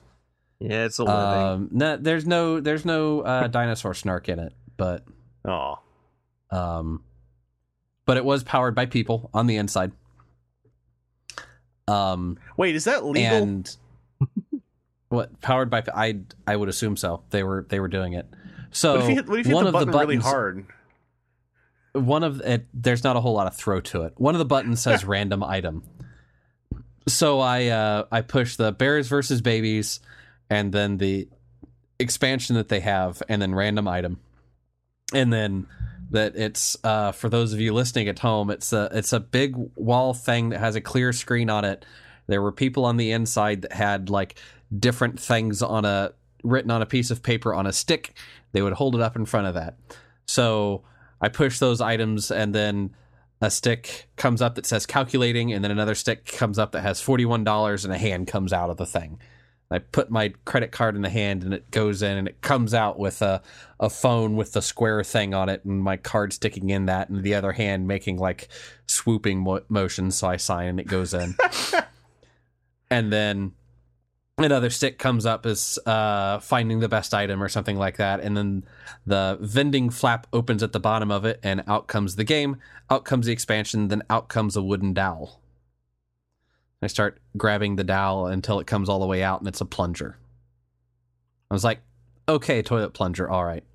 Uh, Alfie wanted a plush, so one of the plushes that they have is a taco cat. If you've played uh, Exploding Kittens, Taco Cat is one of the things. It's, it's like, I'm a palindrome or something on it. And so then she also did random items. So she got the Taco Cat plush and a package of Taco Cat seasoning. Oh man, Um, I saw the the person before me got a bundle of asparagus. Um, I saw somebody else get a potato out of it. So it was uh, random and like they went to the grocery store and a dollar item store and uh, just said, "Hey, what can I get for for cheap?" But so then, as I'm walking around the convention, I have a plunger that I'm just not going to abandon someplace, you know. And somebody stops me and says, "I have to ask." what's with the plunger? Is this some new nerd thing that I don't know about, or or or what's going on? And I explained the the booth thing. He's like, okay, because you're, I've seen like five or six people. I'm not even kidding, walking around with a plunger, and I was afraid I was behind on some meme or something. I was like, no, it's it's a thing that just kind of ended up happening, I guess. So you should have just been like, "I am a right. meme." yeah. So that was is a fun Gen Con story. There you go. Well, thank you. Yeah, I, I think you should have said you're a meme and then offered to take a selfie with him uh, and tell him like you got to draw a hashtag on a big piece of paper and take a selfie with me, and put the put the piece of paper on top of my plunger, and it'll make sense when you get on Twitter later. Just set him up, set him up for the disappointment. Yeah. Um, well, I got uh, I got another thing that I can talk about that's somewhat on topic. Um, which came in today. Uh, we were talking about this, Aaron. I think during our our panel thing. Uh, I got one of those things I meant to pick up at TFCon, but I didn't. Uh, so I got that Moss Toys skiff. Um, it's this company's first release. It's a Cybertronian Bumblebee, uh, of which Mhm. they've done a couple exclusives. Um, and so I've, I've finally got to actually like have some time messing with the figure. Uh, it's a pretty straightforward figure. Um, it's a it's a hefty size, you know, kind of like a a plump, del- uh, not plump. It's deluxe-ish, kind of like kind of like a plump mini bot who ends up feeling kind of deluxe-ish in hand. Uh, fairly straightforward transformation with a lot of hinges uh, in the backpack, so that it kind of closes up a bit tightly. Um, if I had one real big critique, it's that uh, I really was waiting for something. There are a lot of things tabbed together for vehicle mode, very little tabs together for robot mode, because it's all kind of just there. And and I was kind of waiting for the backpack to solidly tab in, and I was waiting for those things on his forearms to just tab in. Um, instead, they're they're on tight enough joints, but I, I prefer it when stuff kind of locks together like that. Uh, but it's a solid solid little piece. Um, certainly like that conversation we were just having about stuff not fitting in you know with like uh an overt aesthetic this is certainly kind of doing its own thing and uh it, it's kind of classic c um i dig it like i think it's a cool idea i think that a lot of the the designs they showed in their slideshow presentation at tfcon uh, of upcoming figures they want to make look uh, much more interesting as far as the vehicle modes. This is definitely like that G1 uh, episode one Bumblebee where he's sort of like a floating like plankton thing. Um, I'm way more into the more compact space car designs they were showing for their other characters. Um, but as far as like a first attempt, this seems fine. Uh, I just I would say like I would like to see more locking tabs for things in robot mode. Um, but that's about it. Uh, I got one other thing, but I'm gonna I'm gonna hold on to that till we come back around to me. Um, TJ, uh, what's another thing that you got this week? Um, well, just for the sake of delaying the inevitable, uh, I did get a big stash of stuff, but really the only thing poignant to talk about for now is going to be the four inch-nel Mega Man Legends. Oh yeah, I was wondering about when you were gonna get a hold of that because Yeah. you're like you're like one of the three people I know who actually has been picking up four inch-nel. Well, begrudgingly, Yeah, I, I got I got their Mega Man EXE because it's the only like decent sized figure of the character that's like articulated, and I was really let down by some of the engineering. And I ended up picking up this the classic Mega Man just because I- found it at a con for under retail. When does that happen? Uh, I missed the X, my favorite Mega Man, strangely enough, which is now harder, which is now hard to actually track down. That'll be pleasant down the line. No, but I'm a huge fan of Mega Man Legends, so like more properly, I should say Mega Man Volnut getting a figure is something of an astonishing thing. Mhm. You know, and I'm I'm one of those that's still burned by the whole Mega the whole Legends three fiasco. So this is a little. You know, it's nice to see that someone actually did give him a little bit of a treatment. I figure it's like if you actually get the Mega Man or the Rockman, I guess, license, it's like at this point, do everyone you can think of. Well, I, you were. Th- I was thinking that, like, Bandai got the license and they did okay Figuarts of all of the like the primary X cast. hmm Um, but you know they go into the classic cast and they do two figures, which was kind of a letdown. Um, and yeah, they didn't go any further. You know, like I would have loved a Figuarts of this the, this particular Mega Man. Yeah. Um, I am happy to say that you know I don't know how X came out. Uh, I'm happy to say at least you know so maybe it might have taken four tries, but they made a good Mega Man figure. Oh, so he's he's uh does he solve any of the neck problems you had? Uh, the neck is a lot straighter on this one. It still does a weird like forward angle thing, but it can be corrected on this one. And he does have like a left and right kind of head motion that you can make sense out of, Yeah. which is a huge step up from the other ones. Um, his Buster arm swaps on no problem on mine. Uh, all the like the s- all those little sentinel tricks of like fake elbow components and fake knee components, so there's no gaps when you're bending knees and elbows, and it's everything still looks smooth. That all works really well. Like, and all the joints feel good. So, like, maybe I just got like super lucky.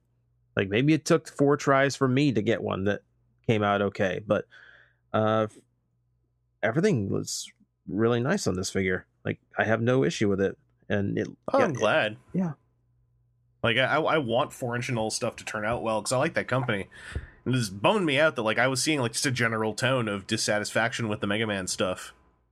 So Yeah, I- something about what Sentinel wants to do engineering wise does not mesh with that size, which is really mm. it's un, it's un, it's unfortunate, but it seems like they're starting to hit a sweet spot. You know, just in time to get all the popular Mega Mans out. yeah. now they got to do they, they got to do up like Zero and Vile, you know, hit those uh. real like Boba Fett numbers. yeah, well, they announced the Star Force Mega Man next because you got to get all the blue ones out. And that's Yeah. another that's another Mega Man that hasn't had a proper figure yet. I'm like I'm still waiting for the company that just goes, you, you know what? Screw it. We're gonna start doing Robot Masters. So it's like yeah, that's just wait that's into that. that's what's lost me on a lot of Mega Man toy projects recently. Uh, I was I'm way into them, but then I never ended up buying a whole lot of them because I was kind of sitting there going like, I'll just it's it was like the thing with Street Fighter toy lines and how it's like I just don't want I don't want Ryu in a white gi, you know. Yeah. Like even if it's a brand new line, I like everything else going on. Like the last figure I'm going to ever pick up is going to be Ryu in a white gi, you know, like player one Ryu Right. because I'm just tired of it. And with Mega Man, it's kind of like I love a lot of Mega Man designs, but it's like I'm not going to get excited until I see like you know Mavericks and Robot Masters. Yeah. It's like I'm never gonna get that Storm Eagle I've wanted since I was a kid. yeah, You, get- you can get awesome designs that get absolutely no love. Now, Sentinel did do a cut man, which is about as vanilla of a robot master as you could pick because it's the only one anyone ever picks. because he's head swap Mega Man Okay, yes, yeah, pretty much. for the mo- for the most part, anyway. Yeah, but they but they went and produced him with a two pack with like the Super Mega Man that was like six games after Cutman was around. So it's a two pack that makes no sense and it was limited run, so it was stupid expensive. That's what it was off screen. You see, when Cutman tried to, he was resurrected and he came back for Mega Man Six, but then was quickly blown up before the game started He actually came, super powered Mega Man. he actually came back in Mega Man Eight. That Except was his second comeback. they did this weird thing where if like you beat if you be, if you went through a stage at a certain time or like in a certain way, like the old eight bit Cutman was the boss of the level instead of the actual boss. Woodman was in there too, right? Yeah, I think Woodman was the other one. Yeah. It's such a weird thing. Uh, but no, long story short, he uh, came out really good. So Legends fans actually have a little bit of merch for once. Excellent. I mean, if that thing picks up, like if they hit on, you know, Tron Bonne, I think Tron Bonne and the servos Mm. could be money. Just yeah, just Tron like God, you, you could do any Legends character and just like throw in a whole bunch of serve bots. Yeah. Servbots on servos. I'm screwing it all up. Well, they did. Um, Well, uh, they did that with like the uh, the sixty six action one. that came with a little Servbot. Yeah. I keep forgetting that was a, that was a whole 66 action wave. That was like the last 66 action wave. That's still pretty recent. Yeah, but Yeah. they, they haven't done one since. They moved on to Shodo, which I'm happy about because Shodo is kicking ass. Um, all right. Well, uh, Aaron, have you got another Gen Con story you want to share? Oh, I'm trying to think. Uh, or if the I thing had you got, other. did you get anything else cool at Gen Con? Um, so I got Bears vs. Babies. I got Century Golem Edition, which is the same as Century Spice Road, the game that we played at Snakes and Lattes, but Yes. themed differently. instead of being spices, it's soul crystals, and you're not completing trade routes. You're getting golems, but otherwise it's the Hmm. same. I preferred when I was Um, yelling for spices because I found that kind of fun. Uh, but beyond that, not really. Um, geek T-shirts. Um, yeah, All right. Head cold. I mean, that's got to be fun. Except when it's not. Yeah. yeah. Um, well, I got one other transforming thing I can talk about because this also came in today. Uh, this is actually a Make Toys piece after we talked about Make Toys so much. This is the most recent cross dimension figure, the third design in the line. Uh, they did the black version first, um, but it seems like they still are intending to do the Optimus Prime colored version. This is Thunder Erebus, which is their Power Master Optimus Prime take. Um, I kind of like this guy a lot. He's hefty and he's roughly the same size ish as the leader Power Master Prime from Titans Return. So he's not masterpiece at all.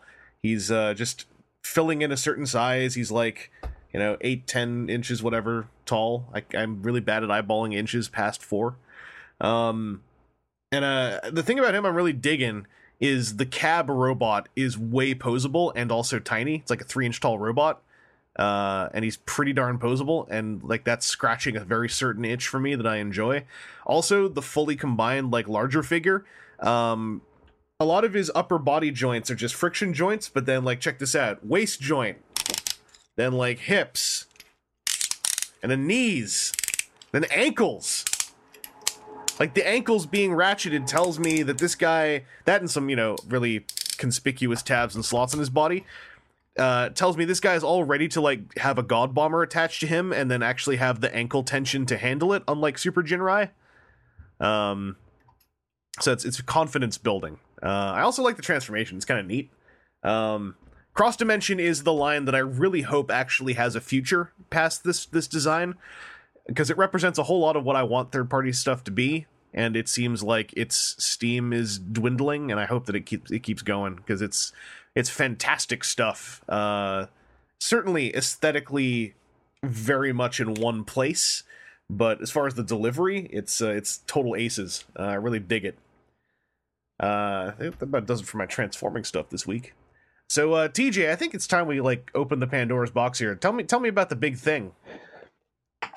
Okay, so uh you know, uh me and Mastercard had a talk. Yeah, and you're like, Oh. I'm tired of you. Yeah, we said, you know, we we've had a good relationship. nice.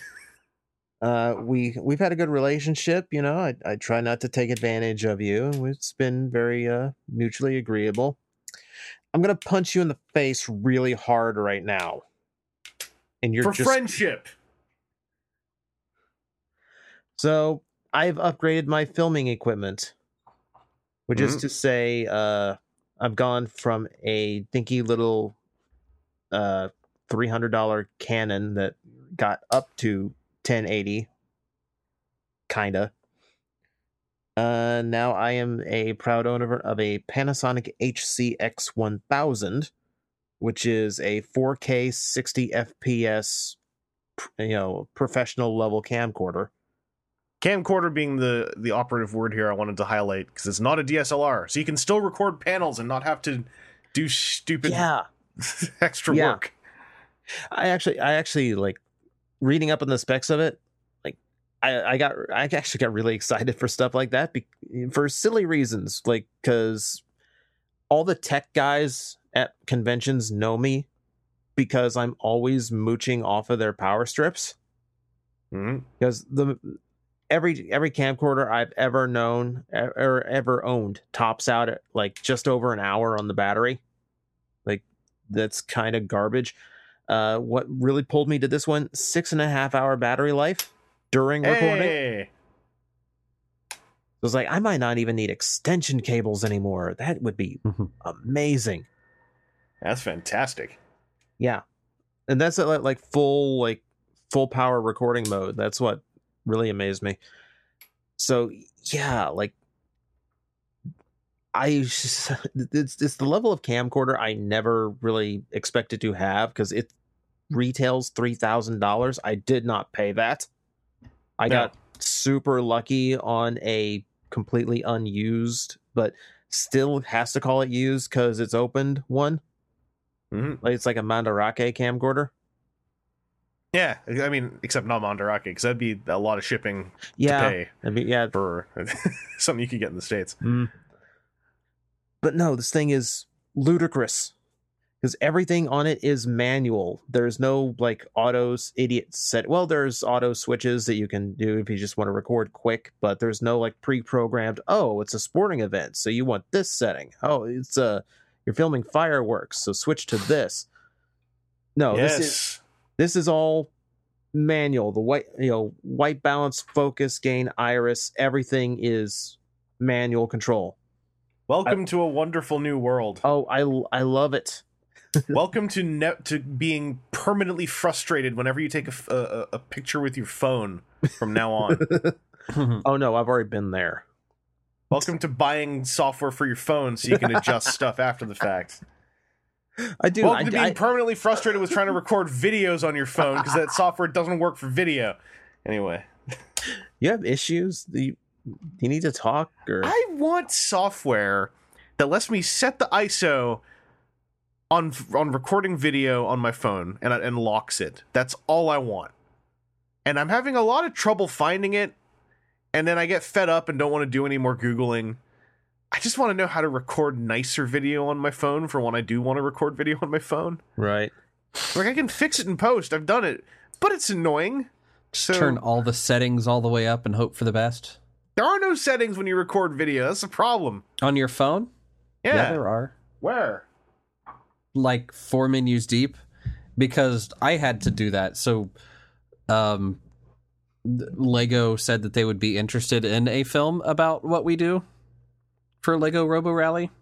So we actually set up a Lego remote control car as a camera car to put a phone into.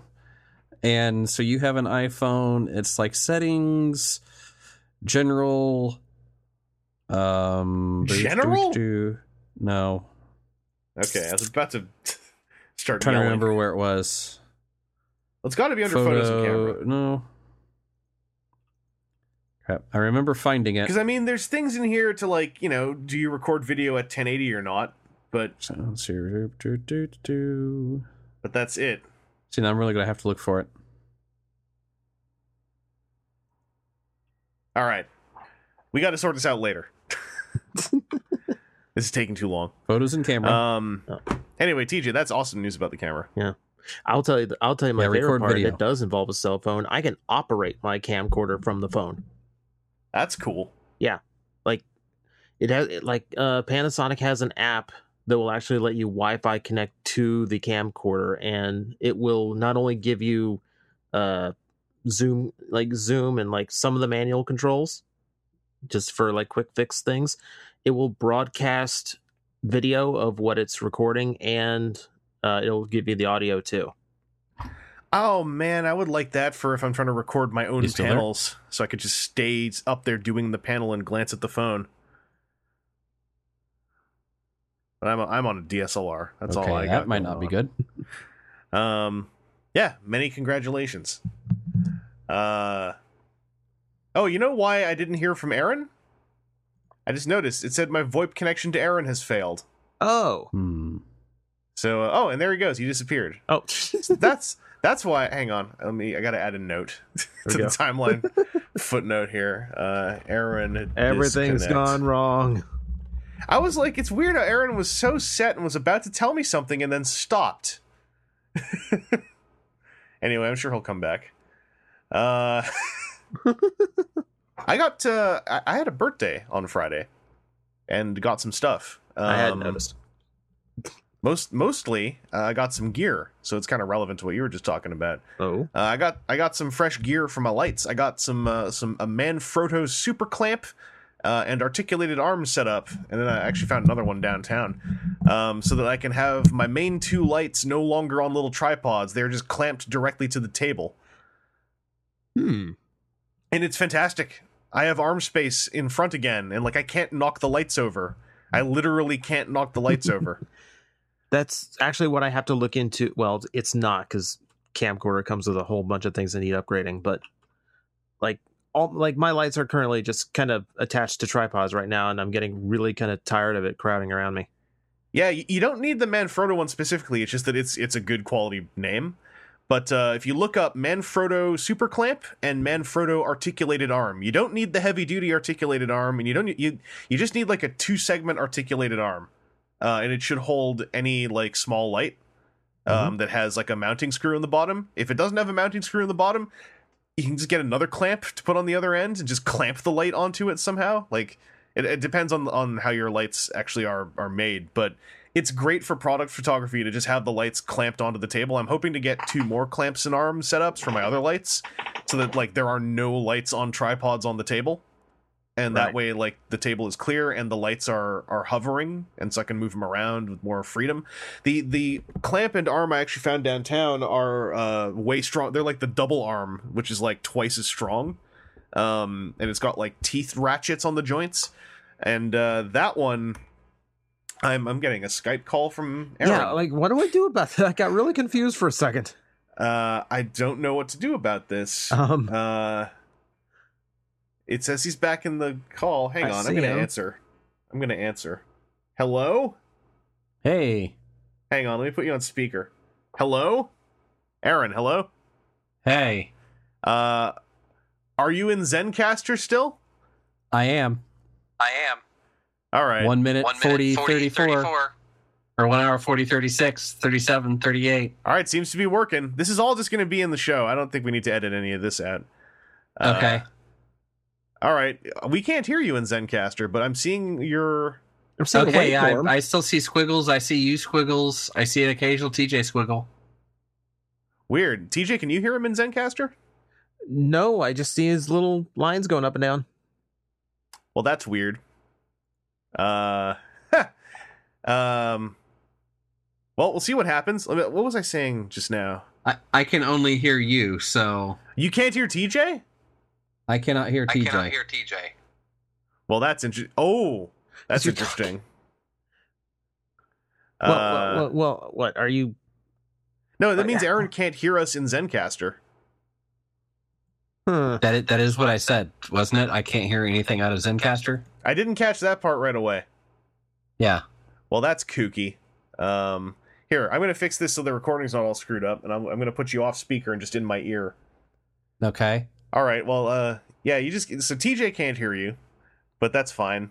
Uh, Well, I, I can we hear. only- I can hear. Well, well, he can't hear me either. no, he can't hear you either now. Yeah. no, he couldn't hear you before either. Cause yeah, you're. I have you headphoned. Helicopters are fake. Yep, that's true, TJ. They are. Uh, Aaron doesn't know what we're talking about. Um, I, TJ, I what did was it- find I did find the place in settings though for the the the camera all right, where is it? uh settings scroll down pretty far photos and camera and you can have uh at least my phone i can go 4k at 30 frames per second Well, yeah, that's that's 1080p hd at 60 frames per second that's that's like the recording like encoding style. But I'm talking about like I want it to not autofocus or auto change the exposure. oh Like I want a locked exposure. Oh well that you'd probably have to go to a custom phone camera app or something Yeah, and I, I want someone to just tell me the good one. okay Um, by the way, for the visual here, everyone who's listening at home, I've got a headphone on one ear, and then I've got my phone up to the other. TJ's just politely, hopefully, like probably like hoping that I start talking about something more relevant uh, to whatever it was I was talking about before. Aaron is just this distant voice in the back of my hearing perception. Yeah, he can he can kind of hear Aaron way off in the distance through my ear and out my mouth. okay Uh, hi, Aaron. uh, TJ, what was I talking about before that Skype call came in? I I'm forgot not even now. Sure. anyway, You're talking about your gear. Right. Uh the clamps. Um yeah, uh, so this double this double arm I got with the heavier joints in the middle. Um I once once I get like smaller things for my lights, I'm going to try to use that one to try suspending my camera over the table so I can have like top down shots for doing like V builds and stuff. Basically, I'm I'm getting all up in these clamps and arms. Um all that said, I also got a light stand. I got a Manfrotto Nano stand. It's like a it, it folds up to be like a little one foot like bundle of rod but it can unfold to be like a proper like multi-foot tall light stand Um, these are all things I learned about from people who were giving seminars at the YouTube space, and they said like this is the kind of gear for product photography that you should just, if you have the money, just pick them up now and then and amass a box full of them. Um, so I'm all up in the clamps and the stands and the arms. It's what we do. Um, all that said, Aaron, it sounds like you were kind of out of Gen Con stories. Yeah. Nothing major. All right. And uh, TJ, it sounds like you were kind of like that's the apex of your what you got this week. And, and- and- I, I hope so. Uh, yeah, I think that uh, that plus the current state of the call is a perfect time to say that's an episode. so thanks Mhm. for listening, everyone. Skype, Uh, I'm sorry for forsaking you.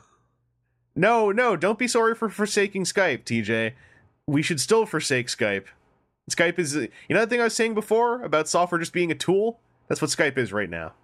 It's Yeah, a tool. I had to restart Skype. I had to restart Skype twice just to call in for the end of the show. You what? Okay, you know what? Yeah. Screw Skype. It, Holy it crap. like needed updated, and then it's like, oh hey, we've got another update, and it's like, no, you just told me that you updated, and you want to restart my computer, but that's not happening right now. Wow, so this is the chance Skype had to like say, "Hey, I want to make up for all that." No, restart me twice so you can call the two people you're already talking to.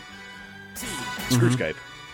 Um, but don't screw you guys, listeners, or you guys, other podcasters. I love all of you, and uh, thank all of you listeners for listening to us this week. Uh, stay tuned for more. We'll always be back with more Transformers talk, and uh, until then, bye bye.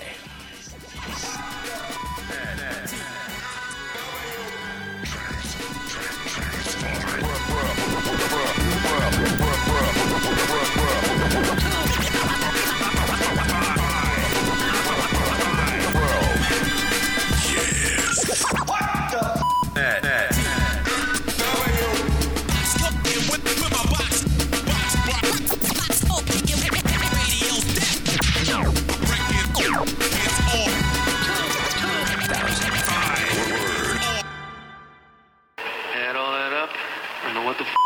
but you got some badass perpetrators, and they're here to stay.